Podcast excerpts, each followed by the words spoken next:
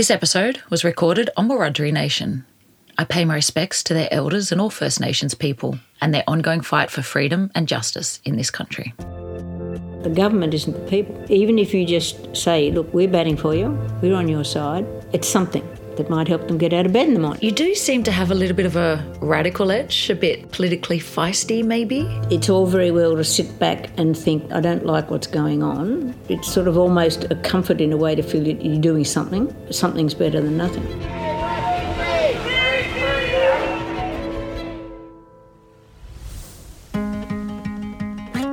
How do we find true meaning and connection in life? I'm on a quest to meet people who have found connection and meaning in their life. People who make time for something that has value and purpose or makes them feel joyful and alive.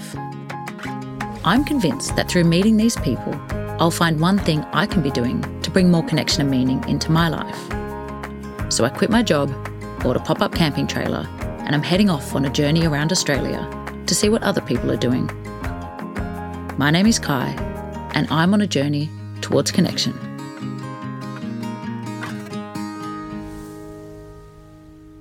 In this episode, I travel to Griffith in the New South Wales Riverina. Griffith is apparently known as the food bowl of Australia and is not home to the mafia. Why would you even think that? For this episode, I met Will, the retiree who turned activist for refugee rights, who also challenged my assumptions about older people in regional Australia. So, I'm in Griffith. It's cold, definitely not as cold as it was in Canberra. I haven't been in Griffith long, but it's it's got a real kind of in a way a typical Australian country town feel in that you've got the the main street lined by shops, big open roads, a couple of sports fields, single story brick houses with perfectly manicured lawns. It's a big town. It's a lot bigger than a lot of other Australian regional towns. It's got a population of over 27,000 people, so that's quite big. And the, the main street was very busy. Cars were crawling along, and it's a Wednesday. I think it's famous for what? Apparently, the mafia's here. Didn't see any signs of them, though I probably shouldn't sit in my car for too long in case the police come and knock on my door. I also found more cultural diversity than I had expected. There was a lot of Asian, Sri Lankan, I even noticed an Afghani restaurant, so that was pretty cool. I'm gonna go to Will's house soon. Will, who was so generous, offering me a bed in her house, which, although I'm loving staying in my camper and I haven't been camping long enough to need a break, it's still really nice to stay in her house and get to know her and her partner and the work that they do. So, yeah, we'll see what Will's like.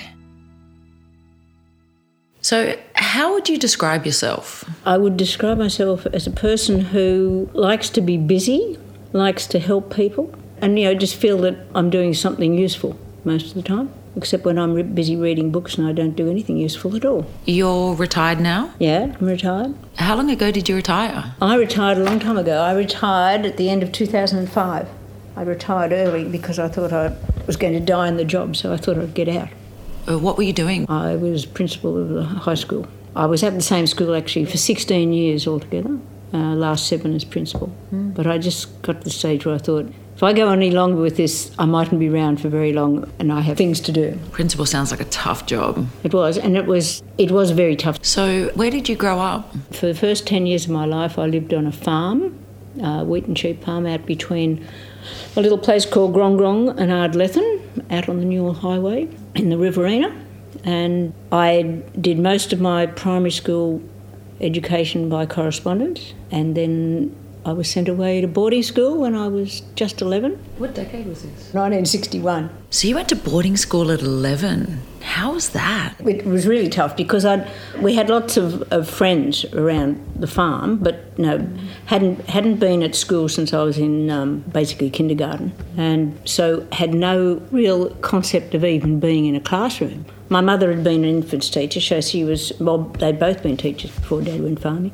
So I had, no, I had absolutely no, no concept of classrooms or really getting on with other people, you know, 24 7. So it was, mm. it was hard. And so you and Ray are both teachers, and both of your parents were teachers? Well, right on my side, yeah. Yeah, oh, yeah. Fascinating. Yes, and it was the only thing I was never going to do, ever. so what happened? Well, I did my degree and I purposefully did not apply for a teacher's college scholarship to do dip ed because I was never going to be a teacher. And I was going to do a traineeship with, it wasn't David Jones, it was called Grace Brothers at the mm. time. I got to the final interview and I was told that, of course, I realised that there'd be a lot of after hours work for blah, blah, blah. And I thought, I'm not going to do after hours work. this, isn't, this isn't for me. And then my parents said, Well, what are you going to do? And I said, Oh, I'll think of something. And they said, Why don't you go and do dip ed while you're thinking about it? So then I did dip ed and then, you know, get a posting to a school and that's it. So for someone who didn't want to be a teacher and then obviously spent most of your life teaching, any regrets? No, no. The only thing was I, when I was uh, still at school, I thought I'd really like to work in a chemist shop. So I'm probably my regret is I didn't ever work in a chemist shop, but I've got over that. Can I ask how old you are? You don't have to answer. No, I'm 72. Wow, nice. You might have another 30 years left in you. I hope not. I really do hope not. Quick heart attack would be good. Not today. tomorrow, always tomorrow, but tomorrow would be fine. Not while I'm still here. no, no. Two children, they were born in Coonabarabran, but they both left home as soon as they finished school, you know, to go to uni and pursue careers elsewhere. It's one of the drawbacks of living in country town. And did they come back or did they stay away? Stayed away. 32 years we've lived in Griffith. This was a settlement area back around about 2000, 2006, 7, 8. And a lot of Afghan women, but a lot of those Afghan families have now gone. But there is still a, a lot of the Pashto women are still here and they would have to be one of the most closeted groups in our community anyway. I did uh, notice how culturally diverse Griffith was, and it really surprised me. And I'm not sure if that's because I had an assumption that regional areas were not so diverse, but I wasn't sure if it was particularly Griffith. But I suppose it, it makes sense if it was a settlement area. And it's interesting, when we came here 32 years ago, it wasn't nearly as diverse. There's a huge underlay of Italian migrants who came here straight after the war. Mm. And 32 years ago, if you walked down the street, you would hear people speaking Italian. You don't hear that anymore because another couple of generations have gone past. But that is that is still an underlying facet of, of the Griffith community. So, is it true that the mafia are here? you really want me to answer that? Are you going to end up with a horse's head in your bed if you do? I don't know anything about it, but yes. They probably won't make it to the podcast. I'm just genuinely curious. Well, turn turn that off, and I'll tell you. so you retired early. What did you think retirement would be like? Well, I think I thought I was going to spend a lot of time sitting around reading the Sydney Morning Herald every day, which I don't do as much as I should. But I was lucky. I did read some books about retirement after I retired. And I think the main thing out of all of that was you need to set yourself up for retirement before you retire. You don't retire and then decide I'm going to do this or I'm going to do that. So I really don't do a lot different to what I did before I retired. So I played golf for a number of years and love playing golf. I have started playing bowls, but I haven't played bowls for a while. And then how did you find the um, Rural Australians for Refugees? Well, I we have some friends who live in Victoria, and Mari was the national president of Rural Australians for Refugees. Rural Australians for Refugees started in 2002, I think after Tampa and it started basically to let the government know that it wasn't just inner city latte sippers who were going to support refugees, you know, that there were people right across the whole of Australia who felt the same way. So it was set up to basically represent rural Australians. Anyway, Mari asked us if we would go to the national conference, which was in Albury, and we thought about it. I said, yeah, I'd, I'd like to go to that because I think for a long time I'd had huge amount of unease about the way we were treating asylum seekers and refugees. And I thought it'd be interesting to know more about it. So we went to the conference and it was absolutely amazing. On the way home, I just said to Ray, look, I really feel I want to do something, and all I can do really is try and set up a group in Griffith, but I can't do it by myself. I'll need you to back me up. I said, Yeah, that's fine. So he is our, we don't have minutes, he is our note taker, he is our official note taker, and he's been to, I think, every meeting. That's how it started because I'd been here for quite a while, and I, you know, there was still a whole lot of people I knew from work and from outside work. We just started off with a group of people that we knew and invited them to a meeting here to start off with. Everybody said, "Great idea, let's go for it." So that's how it started. And so, finding the people that you knew to start this group, Was refugees and asylum seekers something that you ever spoke about over coffee? Was it like a discussion that you usually had? How, how did you know who would be interested in these rights? Not specifically, but you sort of know the people who are going to be interested in those things. So that's how it started, and that's how it's gone on. And we have probably about I think we've got about 50 people on our email list. You don't really want all those people at a meeting. And so the 12 people that regularly show up to meetings, what do you think attracts them? I think the same as attracted me, and that is that it's all very well to sit back and think, oh, I don't like what's going on. It's sort of almost a comfort in a way to feel that you're doing something. Something's better than nothing. You know Julia Baird. She wrote a book called Phosphorescence. Mm. There was a fantastic chapter in that book about why do you bang your head against a brick wall forever? And she was saying because maybe in 30 years' time something might change. Things might change after you die, but you've got to have a go. I'm not the sort of person who likes putting myself sort of out there, so I, I find that quite uncomfortable at times, but I think, well, it has to be done, so you do it. So, can you describe some of the work that the um, group in Griffith do? We do do a lot of advocacy through letter writing, and I'd, there are times when people will write their own individual letters. We try to educate our community by writing letters to the editor, and some of them have been published, and that's good. And we had two letters published in the lead up to the election, so that was that was excellent. There have been several campaigns in the time that we've been going. Uh, one of them was Kids Off Nauru, so we had a, a, vigil down the street for that and uh, you know, gave out information, that sort of thing. Had rallies down the street and had banners and given out information. And then before the election, we had postcards, basically just looked at the main policies affecting asylum seekers and refugees with a, you know, just a tick and a flick for the various parties. And we gave those out for three of the four years that we've been going. We've had a film screening as another way of trying to educate the community. We've got another one coming up on the 28th of June called Scattered People, which is about the power of music to bring people together and healing power of music as well. What do you see as being the biggest issue that asylum seekers are facing today, or, or what is the actual concern that you are working against, working for? I think the fact that they've been demonised, the way the government, just by the careful use of language, has made sure that people think anyone who arrives by boat is an illegal immigrant, even though they have every right to seek asylum and get here any way that they can.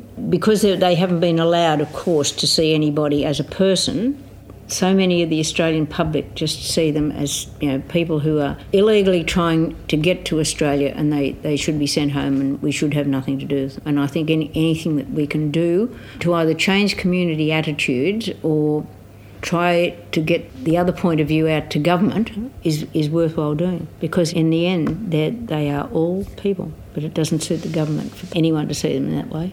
In general when you're public facing and you're handing out information flyers etc how do most people respond? What's the general response in the community like? Most of the response when we've had rallies down in the main street has been fairly positive and you know people will take the information and, and talk. But there's one Facebook group who is obviously, I'd say, the nearest thing locally to white supremacists that we've got. Who, after one of our rallies, you know, had, had on their Facebook page, we should send them all back Australia for Australians and all the rest of it. And when we were giving out the pamphlets and, and postcards before the election, all we did was say to people, Would you take this information to read? I said, it's not a how to vote card, it's just, could you just read what there is? Most people would say, oh, that's fine, that's fine. I think everybody who was giving out things that they had one experience like this, but I, one guy that I spoke to, I nearly didn't because I thought, I know, I can tell what reaction I'm going to get here, but you I better be brave. And I, so I went up to him and said, look, would you, would you take this to read? You know, it's about, about refugees and asylum seekers. And he said, no, I won't. He said, we should shoot them all. You expect you're going to get something like that from somebody, but most people were willing to take the information. I didn't see them put it in a garbage garbage tin, they might have.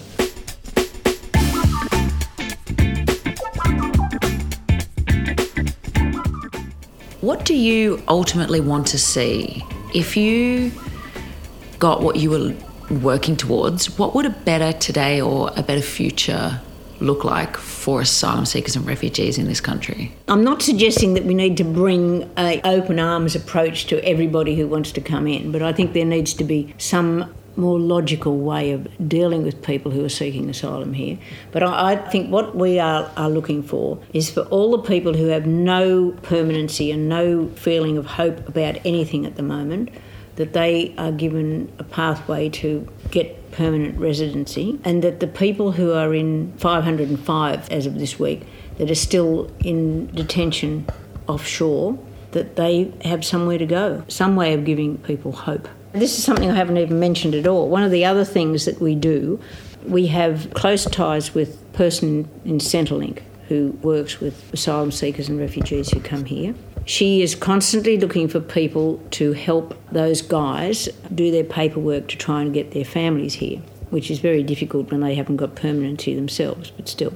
So, six of us have volunteered to do that, and that is a hugely time intensive thing. A guy called Michael Rowan and I started working with one guy who I think he approached the national group and said, you know, is there anyone in Griffith who can help me? I don't think he has any chance at all, but all you can do is give him some hope and say, at least we can write a letter to our local member or the Minister for Immigration or whatever. But he came from the Swat Valley in Pakistan, which, if you go back, say, 2008, was an area where they were saying, yes, you are definitely needing asylum, whereas the government is now saying anybody can go back there, that's fine. This guy's situation was that he and his brother were both working with a group who were trying to tell people don't work with the Taliban. Of course, as soon as the Taliban heard about that, they're, they're marked men and they they were told they were going to be killed. So I think they went to South Africa first, worked there, and were told it was okay to go home. So they went home, but the Taliban were after them again. So they went somewhere else. So they both have families at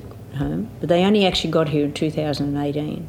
They want to stay here, and then they want their families to come too. But I don't, I don't know what hope they've got. So the first thing we'll do with them, I said, what we'll do is we'll get your immigration lawyer's details and talk to him or her about is it a good idea for us to get involved and support him through writing to people or not and go from there. I think any person who's here, no matter how hopeless the situation, if they know that there are Australians who think differently, it's a bit like Russia or anywhere else, isn't it? The government isn't the people. Even if you just say, look, we're batting for you, we're on your side, it's something that might help them get out of bed in the morning. Yeah, I couldn't couldn't agree more. And how do they respond to you? They are so thankful and just somebody's taken the time to talk to them, listen to their story. And I mean, if you can help with the paperwork, that's fantastic too. But, you know, because I, I don't know how anybody fills in an 842 form if they don't have a lot of language skills. it's almost impossible. So to have, have that help, you know, they, they really are appreciative. I think those forms are deliberately oh, difficult. Oh, I've got a university degree and I think I would be overwhelmed you're put off by the fact that, you know, if you get one thing wrong, it hasn't been the same as what they filled in on Christmas Island or somewhere, they can just say, well, we're not going to have anything to do with that. So, this podcast is really me looking for what brings people meaning and connection in their life. How do you think this has brought you meaning and connection in your life?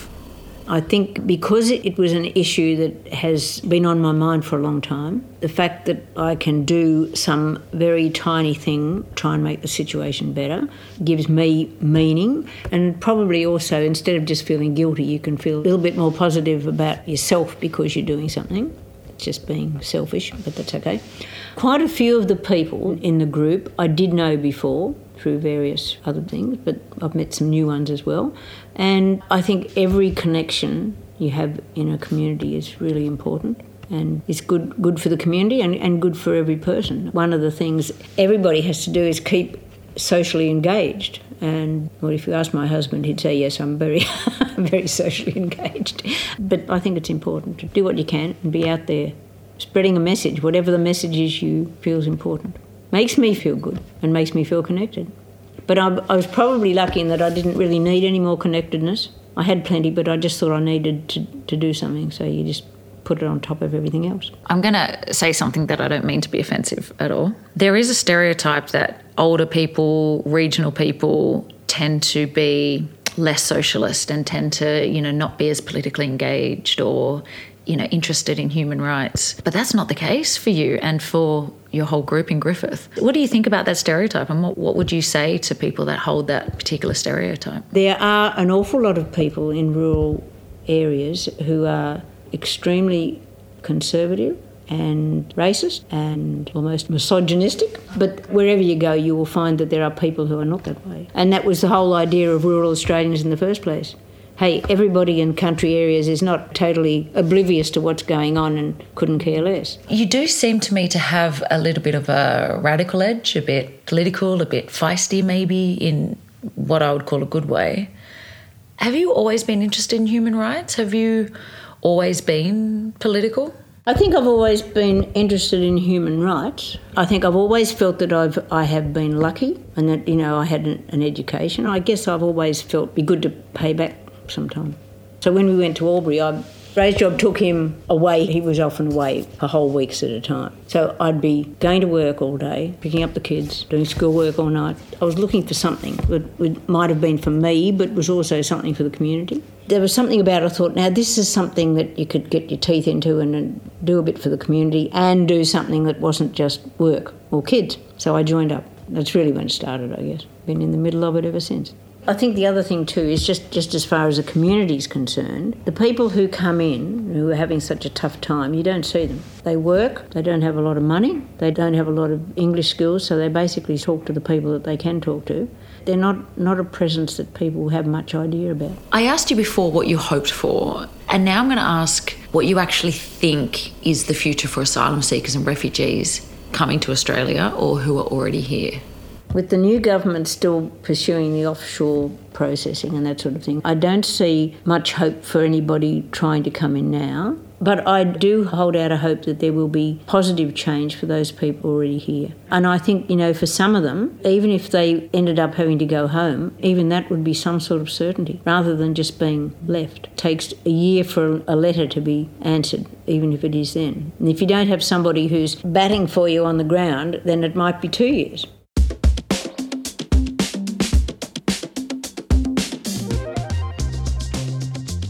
Forward to tonight's meeting. I hope you enjoy. Out of the 12 core people who tend to show up, mm. can you describe them as a whole? People with, with big hearts and a big social conscience who want to see change and, you know, and are prepared to do something about it.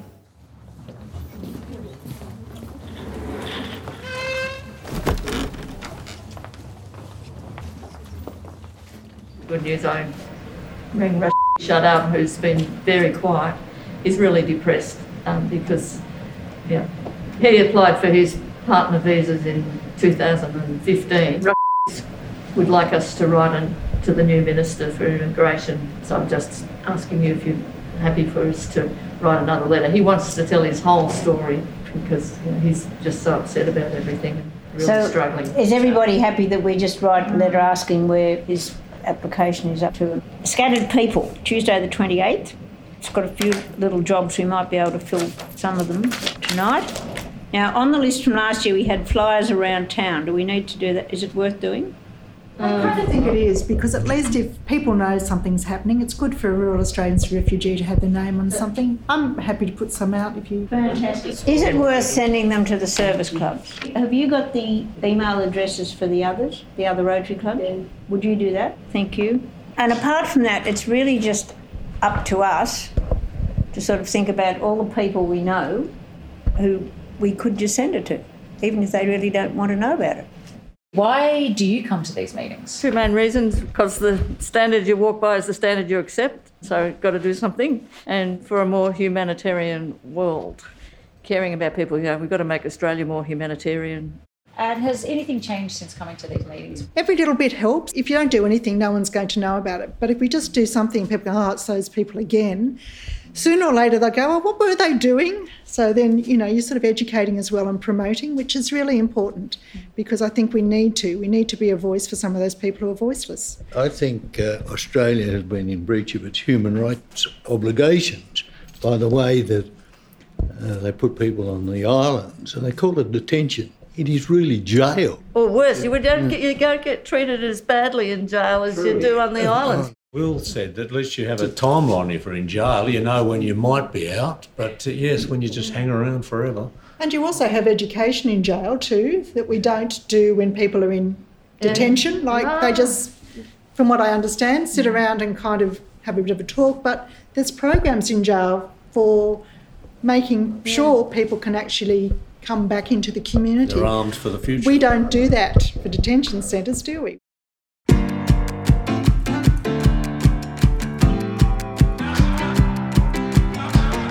After meeting Will, I decided to catch up with my friend Janet, who I would also consider to be quite the social justice advocate and troublemaker. I was thinking, who do I know in my life who's a strong advocate? And you were the first person that came to mind. Were you surprised that I asked you? Would you consider yourself to be an advocate, or am I just making this up? No, you're definitely not making it up, Kai. I'm honoured that you thought of me first. That's really lovely. I do see myself as an advocate. Being a social worker for nearly 25 years now, that is my job. But I also feel the passion around me for other things. And I think it's about the way I was brought up. I think it's about the passion that my mum felt for these kinds of things as well. She was a trade unionist, she was a feminist, and I think it seeped through into my blood, into my DNA. So, what sort of issues are you an advocate for these days? The environment's one of my big passions. Making sure people get treated right is also a big passion of mine. So, whether that be in the LGBTQI um, space or young people, but also, you know, developers not treating people right when they are going to build a road that tramples through a community. So, what does advocacy actually look like? Like, what do advocates do? Do you go to protests? Do you write letters to MPs? Like, what do you actually do? Yeah, you do all of that and as much of that as you can, given the time constraints that you have. And sometimes I do love actually going to a protest because you feel like you're with others that are on the right side of history. You're doing the right thing. And that always feels good to know that you're not the only one advocating for this thing or this issue. But if you can't go to protests, you write letters, you talk to MPs, you talk to your neighbours, you talk to people. I used to go to a lot of protests because I used to go for that reason, not because I necessarily felt like the protest was going to make big changes. I guess we ultimately hope that it does. But I used to go because, yeah, I felt empowered being around like minded people. And when you're passionate about an issue and you see that there's hundreds or thousands of other people passionate, yeah, it just it brings you hope and it makes you a little less jaded and a little less cynical. That's right. And I think you've always got to not be cynical where you feel like you're getting cynical and you feel like there's no hope. That's when you should connect with people and really try and make a difference. Do you think groups like Will and her crew and the work that they're doing, do you think they actually make a difference? I think it sounds amazing the work they're doing because the empowerment that those refugees or those people settling in Griffith would have felt would have been amazing to have people actually doing things with them and for them and alongside them. I'm going to admit to my own narrow mindedness, perhaps. Whenever I think of advocates, I think of people in a city, I think of busy younger people. It was just really nice being challenged by meeting Will and her crew, who are retirees, who are from a regional area. That in itself I found quite powerful because I think there is this divisiveness in politics, you know, the inner city latte sippers or whatever. And it's like, well, first of all, they drink lattes in regional country towns now. and second of all, it's not just a city issue. This is a national issue. But I agree with you. It's not just the cities, and you know, politicians will always label people who can get to a, a protest at town hall as those troublemakers. And I'm really glad. It sounds like Will and her band of people there are really doing some good stuff, and that's amazing. Because you don't look like a typical troublemaker, but I, I know you. We work together. You are a typical troublemaker. you just don't necessarily look like one instantly because you don't wear anarchist t shirts. I'm a little bit of a troublemaker. I'm pretty proud of that, really, to be honest. And I guess then there's the surprise, isn't it, that you know you can still continue to be an advocate despite how well you're doing in your life. And I am extremely fortunate to be where I am today. And I want to make a difference for other people. And it's not until you realise it could be you, it could change also suddenly. So I will always be an advocate for other people less fortunate than myself. One of the things I like about protests are the signs. Mm-hmm. They're usually funny, interesting, intelligent. I'm going to a protest tomorrow, a little bit stuck. I want a sign mm. because it's the best part of a protest. What should my sign say? I think it would have to be something about having a home and being welcomed in a home. I'm not quite mm-hmm. sure of the words on that yet. I think you do need to tap into the fact that people have actually needed to come here for a reason, not because they want to. Like it's not been a choice. So I'm not sure on the words, but I would say something linking with the need for a home in a terrible situation. I have to admit, I'm not very good at coming up with signs um, for protests, but the best one I saw recently was a 14 year old neighbour of mine. She is quite shy, and she said, You know, it's bad when the introverts are protesting. so that would be a good one. I, I couldn't possibly hold that because everyone knows I'm not an introvert. So, my podcast is about me looking for what brings people meaning and connection. Has advocacy done that for you? Is this does this bring you meaning and connection? Yeah, it does. I mean, I don't feel like I would really be quite the same without it, to be honest. And I connected with people in my community because of protests, and I wouldn't be the same person without it. It does give me meaning in my life, you know, to be part of this community. So, I'm trying to make a poster for tomorrow's protest, but I really don't know what to say. Like, I want to be clever and funny and strike to the heart and, you know, have something really impactful, but I have no idea what to write on a poster. I'm actually Googling it, and there's some pretty good ones. One that came up on Google that I really like says, For those who've come across the seas, we've boundless plains to share, which really works if you know the Australian national anthem. I don't know. I don't know whether I'm going to come up with anything particularly witty or clever. So I think I will stick to the home theme. Maybe just something like everybody has a right to a safe home. It's not clever, it's not funny, but I believe it's true. And then the other issue is it's supposed to be raining. It's actually supposed to be pouring, which I'm worried will be a deterrent to many people, which sucks because I understand why people don't want to stand in the rain protesting. Not only is it uncomfortable, but might have illnesses, children, there's lots of reasons. But the more bodies on the ground at the protest, the better it would be. The louder the voice, the stronger the message, the more empowered people will feel. But I'm going to go, rain, hail, or shine. Thank you everyone for coming out and I've got to say it's wonderful that we're standing here as refugees and their supporters and that so many of the people who are here today are here living free in the community because this movement fought for them to be here, which is excellent.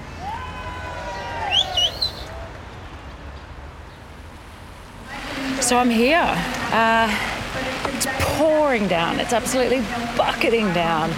Uh, I honestly thought maybe I'd show up and I'd be the only person here. I uh, actually thought they were going to cancel it, but they didn't cancel it, and I'm also not the only person here. It's a lot more than I thought, considering it has not stopped raining in 12 hours. Yeah, I mean, it's a pretty great crowd. There's, it's very multicultural. I'd say there's a lot of people here who were either asylum seekers and refugees themselves or have family who are. Uh, but then you get a lot of other people who look like they might just be supporters, and I'm making some gross generalisations, I know that.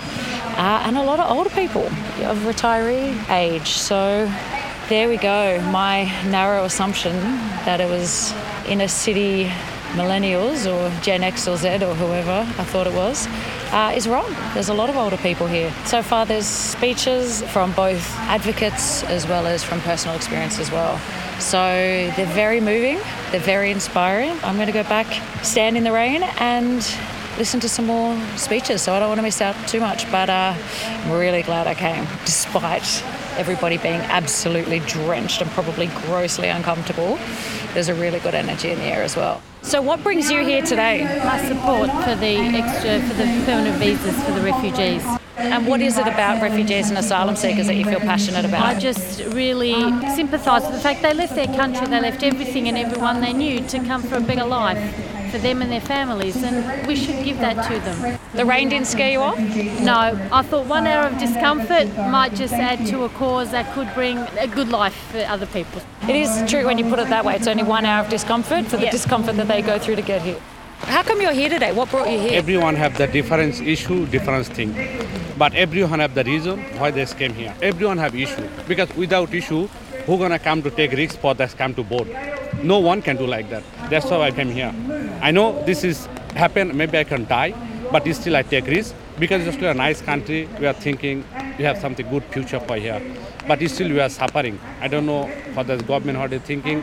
I hope the government can understand What can people like me, your average Australians, to do to help you guys? they can feel to us our pain. Without family is very hard. It's very hard to survive to life without family. Government ask to us. At least you can ask and we can share some pain for us. Our pain we just share. Little big feel good.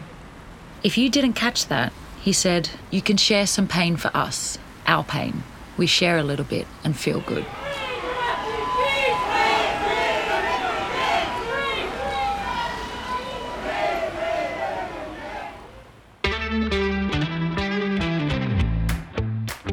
This podcast was created by me, Kai Noonan.